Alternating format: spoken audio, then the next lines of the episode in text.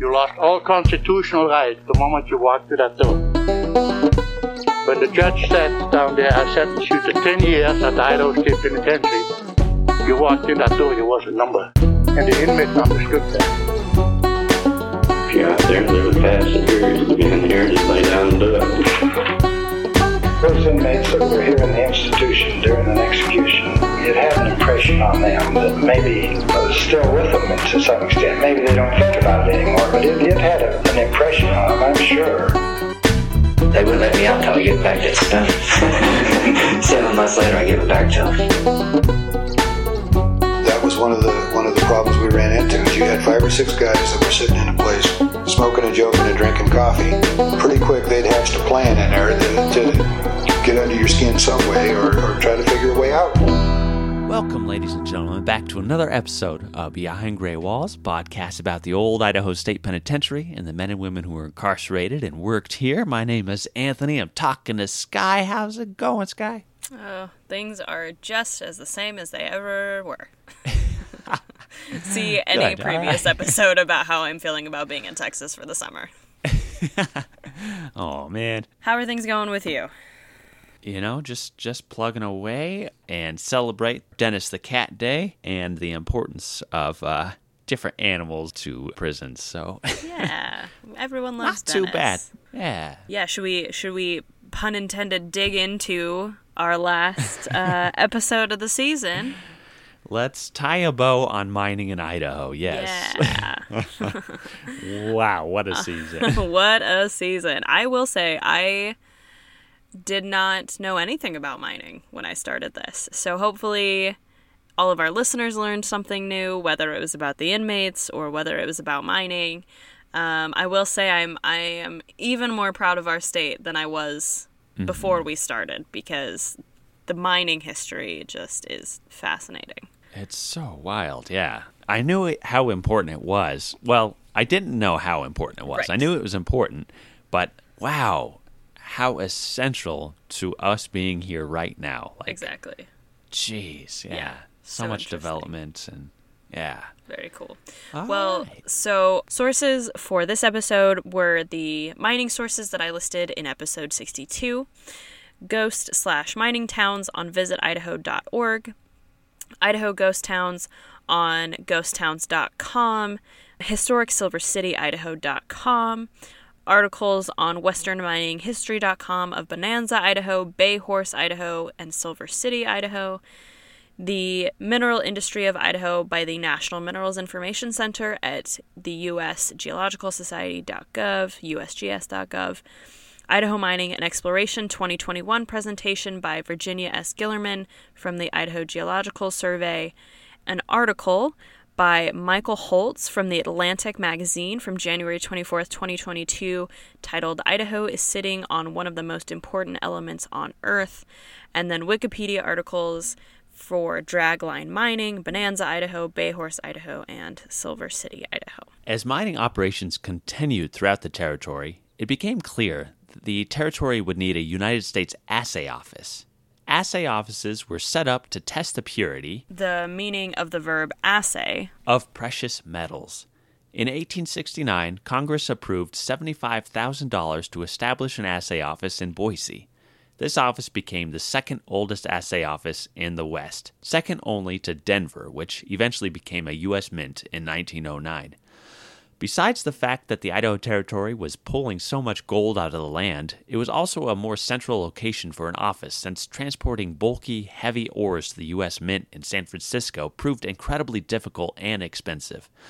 Alexander Rossi, a prominent Boise citizen, donated the land, and ground was broken in 1870 before completion a year later in 1871. The first floor of the building held the assayer's office, vaults and safes, assaying and melting rooms, and storage, while the second floor was the living quarters for the chief assayer. By the time of the first assay in March 1872, the territory's mining operations were in a slump due to overwork of surface mines. A decade later, fortunes would change, and several millions of dollars worth of precious metals passed through the doors of the Boise Assay Office before it closed in 1933. It is currently owned by the Idaho State Historical Society, hosting the State Historic Preservation Office sitting at 210 Main Street Between 1st and 2nd and Main and Idaho. on its own block. It's a pretty cool building. I briefly worked there and it's pretty neat. It's so awesome. And last week's episode with Dan Everhart, his office was where the chief assayer's office was. You can still see the remains of where the vault was in his office. So fascinating. He just gave me a tour of it last week, and it was ah such an incredible walk through history. That's pretty cool. So, compared to mining discoveries in nearly every year of the 1860s, as we discussed in our first mining episode, there were far fewer discoveries in the 1870s. First at Loon Creek in the Upper Salmon River in 1869, in the southeastern part of the territory in what was called the Caribou Gold Rush in 1870, named after Jesse Caribou Jack Fairchild after he discovered gold in Soda Springs in 1870. Now part of Caribou County. So, named after, you know, Caribou Jack. I love that name. I know it's a good one. Then there were quartz discoveries in the General Custer mine at the Upper Salmon River in 1876, the Vienna and Sawtooth mines at the head of the Salmon River in 1878, and the Wood River mining rush in 1879. But the citizens of the territory had no reason to doubt the sustainability of mining. The passage of the General Mining Act of 1872, exactly 150 years ago, promised only more mining, not just in Idaho, but throughout the entire West. On May 10, 1872, after being passed by the 42nd Congress and signed by President Ulysses S. Grant, General Mining Act codified the previously informal system of acquiring and protecting mining claims in public land. This law permitted And continues to permit individuals and corporations to prospect on public domain lands and to stake claims on mineral discoveries they make.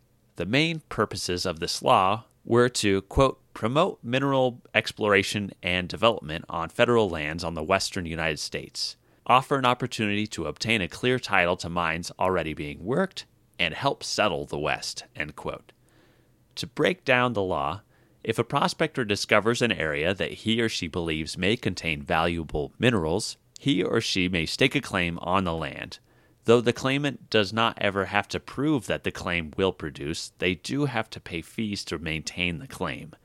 If the claimant determines that a deposit to which they have staked a claim is, quote, economically recoverable, end quote, or they have performed development work on the claim equaling at least $500, they may file for a patent to obtain the title for both the surface and mineral rights of the land, though they do not have to file a patent to develop minerals on the claim. However, if the patent application is approved, the claimant can purchase the title to the land surface and mineral rights. The price of land ranges from $2.50 to $5 an acre. Under this claim patent system, claimants are not required to pay royalties to the federal government on minerals recovered from public lands. This law allows anyone who has the money or inclination to be a miner to succeed at mining. At its passage, the law applied to 19 states slash territories, nearly all of them west of Texas, including Alaska. But the exceptions to the states in the West were Arkansas, Mississippi, Alabama, and Florida. As mines in northern and southwestern Idaho continued to produce, population boomed throughout the territory, but unity was all but secure. According to retired Idaho State historian Keith Peterson, the North tried to break away from the South, while Nevada was making a play to annex southern Idaho for its mining production. In 1887, both houses of the Senate passed a bill allowing the Idaho Panhandle to secede from the territory and join Washington. All that was required was President Grover Cleveland's signature, which he refused to do, pocket vetoing it, meaning he simply left it on his desk until it was too late for the law to take effect.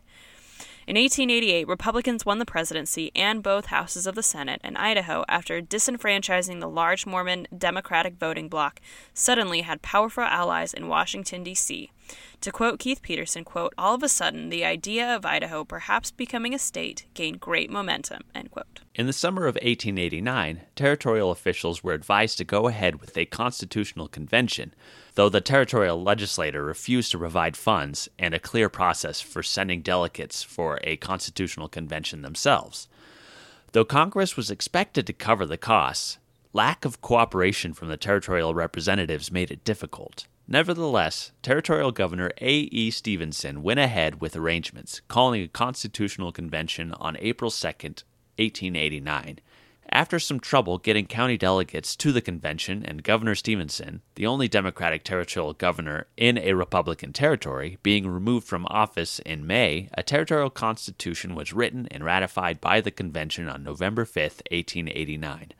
Congress approved the ratification on July 3, 1890. Idaho was officially a state, with Stevenson replacement George L. Shoup as Idaho's first state governor. So important was mining to the territory and the state of Idaho that the state seal prominently features a miner as one of the two figures. Emma Edwards Green, the designer of the state seal, said of her design, quote, As mining was the chief industry of the state, and the mining man the largest financial factor of the state at that time, I made the figure of the man the most prominent in the design. The pick and the shovel held by the miner, and the ledge of the rock beside which he stands, as well as the pieces of ore scattered about his feet, all indicate the chief occupation of the state. The stamp mill in the distance, which you can see by using a magnifying glass, is also typical of the mining interest of Idaho. In representing the miner, I gave him the garb of the period suggested by such mining authorities as former United States Senator George L. Shoup of Idaho, former Governor Norman B. Willey of Idaho, former Governor James H. Hawley of Idaho, and other mining men and early residents of the state who knew intimately the usual garb of the miner. Almost unanimously, they said, Do not put the miner in a red shirt. Make the shirt a grayish brown, said Captain J. J. Wells, chairman of the SEAL Committee. End quote. Ah, that's so cool. I know, isn't Um, that interesting? Yeah. The original booms in all of the mining areas tended to slow down after Idaho gained statehood, perhaps with the exception of Coeur d'Alene, if only because their boom came so much later than in the other areas. After depressions in the 1870s and 1890s, mining investments struggled to gain capital, but after the turn of the century, many areas experienced major revivals. In fact, the greatest part of Idaho's mining wealth wasn't found until after statehood in 1890. Many mining operations in the 20th century branched into metal ores that mines had not produced before. Cobalt, zinc, uranium, tungsten, and even monazite Which is a source of other rare elements such as thorium and cerium. became the primary products from Idaho mines beginning in the early 1900s. After 1900, many of the mine owners attempted large scale mining projects through stamp mills, hydraulic mining, concentrators, and dragline. which required dragline excavators, a heavy piece of equipment that drags a bucket across the surface of a mine. operations, though some small scale placer mining efforts did produce some big mineral hauls. Both World War I and World War II created shortages of minerals that proved to be boons for many mines. In just one example, the Stibnite mine, which produced antimony, Used to increase the hardness of alloy metals, tungsten, gold, mercury, and silver, became the second largest producer of antimony in the United States after wartime shortages in 1943. However, World War II also led to the closure of several quote unquote non essential mines, putting money towards mines that were most productive for the war effort.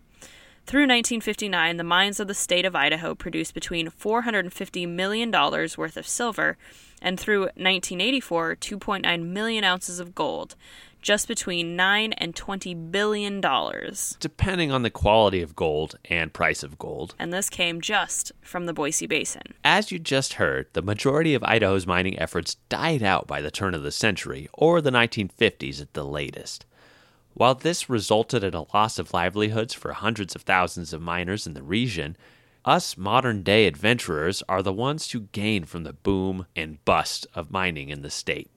GhostTowns.com lists nearly 100 ghost towns throughout the state, most of which can be visited in some way, though not all of them were founded as mining towns. While listening to our podcast and researching things on your own can give you an idea of what these towns might have been like, nothing can give you a true sense of what these small mining towns might have been like or felt like in their heydays, like visiting them yourself. No matter where you are located or visit in the state, there's an old mining ghost town you can probably visit within only a few hours. We highly recommend visiting some ghost towns this summer. It's a perfect COVID summer activity because no one else is around. Visit Idaho.org recommends several locations. And we agree.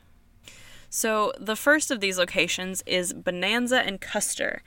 These are sister cities in the Salmon Challis National Forest in central Idaho, and they survived off one another as miners flocked to the area to find gold in the Yankee Fork in the 1870s and 1880s. In 1881, Bonanza had a population of 600, the, larger, the largest settlement in the area, but Custer soon became the center of the Yankee Fork region. In 1889, most of Bonanza burned down, resulting in many residents moving to Custer. By 1911, the towns were abandoned. Custer now includes a museum about the gold rush era, and Bonanza has a cemetery that you can visit. And less than 50 miles east of Bonanza and Custer, Bayhorse was established in 1864 after a few gold veins were found. But population really boomed after several silver veins were found about a decade later. Mining at Bayhorse peaked in 1888, which was also the last year that the mines operated at full capacity. The smelter and the majority of the mines were closed by 1897, though some mines continued to produce until 1925. In 1976, the entire town was placed in the National Register of Historic Places, and in 2006, the state purchased it and made it part of the Yankee Fork State Park. If you visit Bayhorse today, you can see the stamp mill, the Wells Fargo building, and the charcoal kilns, which were used to make charcoal to smelt the ore pulled from the mines. Now, as we have mentioned several times on this podcast, one of the best Yes. places, and I think one of the sort of best, maybe not even best maintained, but one that has the most places to see is Silver City. And it's only a couple hours south of Boise. At its height in the 1880s, it had a population of about 2,500 and around 75 businesses in town. Many of the mineral veins were depleted by 1890, but the town was never completely abandoned until after World War II, after which the population was mostly seasonal. In 1972, the town was placed on the National Register for Historic Places. If you visit Silver City, you can see several standing buildings, including the old brewery, the church, the school, and ruins of various homes, the firehouse, and even closed off openings of old mines closer to the city. And you can also visit the cemetery. It, to this day, remains one of my favorite places to visit in the state. Oh, it's so cool. It's so fun. Uh, next is called the Silver Valley because of the mining boom that happened in the northern panhandle. which we have covered several times throughout the podcast, both in this season and other seasons. The old mining ghost towns that you can visit include Kellogg, Murray, Gem, Mullan, Wardner, and Wallace. Though some of these towns aren't ghost towns, they still have some permanent residents. Wallace and Kellogg, both with larger permanent populations, have several attractions and areas that harken back to the mining days, including mining tours in Wallace, Kellogg, and Burke, mining and smelting museums, and railroad museums. We know very well that northern Idaho is a mecca for mining history, and we cannot recommend visiting those historic towns and sites enough. And then one of the last bigger ones uh, is Idaho City. And we know that Idaho City played a central role in the mining history of the territory and the state and in the history of the penitentiary, and visiting it today is an incredibly fun experience. As we know, Idaho City was the biggest city in the West in its heyday, but after mining in the town collapsed, population hit its lowest at near 100, making it technically a ghost town. Now the population is around 485, but it still retains a historic small town feel. Idaho City is great for both history buff and outdoorsy types who enjoy hiking, as there are several hiking trails around the town. You can take a self guided tour or a guided walking tour and stop by the Boise Basin Museum. They even still have the walls of the old wooden territorial prison to look at and walk through. If you live in Ada or Canyon counties or Boise County, a visit to Idaho City is a perfect day trip for the whole family. Yeah, and- you might see me uh, at the spa there at the uh, old hot springs. so one of my and uh, my wife's favorite spots to go. Of course, you know this is only a few of the vast amount of old mining and agricultural ghost towns in the state. If you want a more complete list of ghost towns in the state for your summer vacation plans, check out ghosttowns.com. It's such a fascinating resource. It is. It's really and like it's it's all reported by I don't know if they're residents or people who have recently visited. So they it is mostly up to date. So Mining remains an important industry throughout the state, though it is not as central to the state as it once was. According to thediggings.com, an online database of mining using records from the Bureau of Land Management and the United States Geological Survey, since the 1860s there have been 244,780 mining claims made in the state of Idaho. 30,034 of those remain active. The USGS has records of 6,345 mines in Idaho. According to the Idaho Geological Survey in 2021, the Coeur d'Alene Mining District remains in the top 10 silver producers globally. Mines in Idaho produce mostly phosphate, Currently, the largest segment of the mining industry, pumice, used for things like concrete. garnet, feldspar, lead, and zinc. On January 24th, 2022, The Atlantic published an article by Michael Holtz titled Idaho is Sitting on One of the Most Important Elements on Earth, wherein Holtz describes the future of mining in Idaho cobalt. Cobalt is, quote, a hard, silvery gray metal used to make heat resistant alloys for jet engines and, more recently, most of the lithium ion batteries for electric vehicles, end quote. With the rise of hybrid and electric vehicles, the Idaho Cobalt Belt, a 35 mile stretch of sedimentary rock with some of the largest cobalt deposits in the country underneath the Salmon Challis National Forest, may be one of the most important mining regions currently in the United States. At least six mining companies have applied for permits to operate in the region, but only one, Jervois Global, has started to build a mine. Idaho once was home to the only cobalt mine in the United States, the 10,830 acre Blackbird Mine, which closed in the 1980s, leaving a legacy of massive environmental pollution. The ensuing cleanup has cost over $100 million, and since then, quote, federal regulations required Jervois to post a $30.8 million reclamation bond to fund cleanup activities after the mine closes, end quote. As Holtz reported, quote, estimates that its mine in the Idaho Cobalt Belt will produce 1,915 metric tons of cobalt annually, enough for about 160,000 electric vehicle batteries, end quote. This massive operation provides an American response to the other major cobalt producing area in the world, the Democratic Republic of Congo, an operation that suffers from major human rights violations, including poor wages, child labor, and long term health effects of the workers. U.S. geologists estimate that Jervois Company claims encompass more than 40,000 metric tons of cobalt, quote, enough to fulfill U.S. demand for five years, end quote. But it is not known exactly how much cobalt will be pulled from the Idaho Cobalt Belt in the future.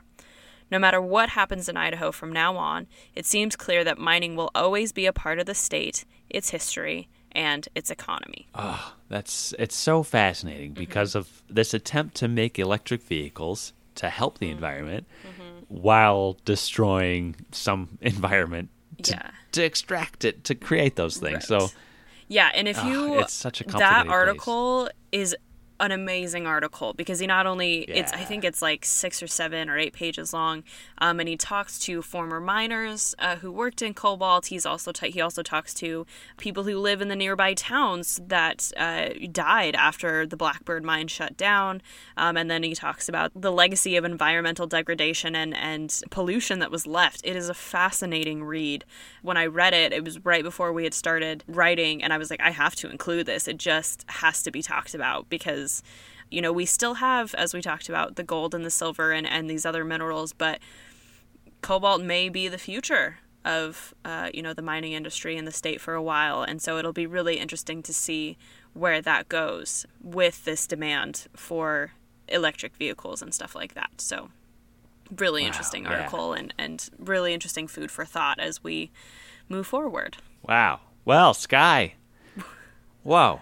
Great work. You did such a good job. I have to say you. that Sky did so much writing and research for this season as I have been uh, pulled away from the podcast for uh, other purposes, uh, working as the interim historic sites administrator. So, big kudos, big shout out to Sky on this season. Nicely Oh, thank done. You. Thank you. I'm happy to do it. Researching and writing is what I do literally um, at school, and it's it's what I want to do for my job. So I'm happy to do it. It's and it's you know thankfully it's a subject that I is very near and dear to my heart. So happy to do it. Yeah. Um, I'm glad it wasn't a total jumbled mess. um, and uh, I think I think we did it again. Another season Yeah. in the books. Oh my gosh. Excellent. Everybody, I hope you have great summers lined up and fun stuff to explore. And there's so much to explore here in our very own state. So thank you for listening and uh, tagging along. And uh, hopefully right. we'll be back sooner rather than later with the with some more stories that we all will find quite fascinating. Yeah, back to our old format that we both love. All right, everybody, thank you so much for listening. You're all wonderful. Do your own time. Do your own number. We'll catch you soon. Season 7 out. If you enjoyed Behind Grey Walls, please rate, review, and subscribe on your favorite podcast app so you never miss an episode. Not only do we get to hear your feedback about the show, but it helps others find us as well. If you're interested in finding out more about the podcast and to see mugshots of the inmates featured in today's episode, follow our Facebook group at Behind Grey Walls Podcast. We have a podcast Instagram as well.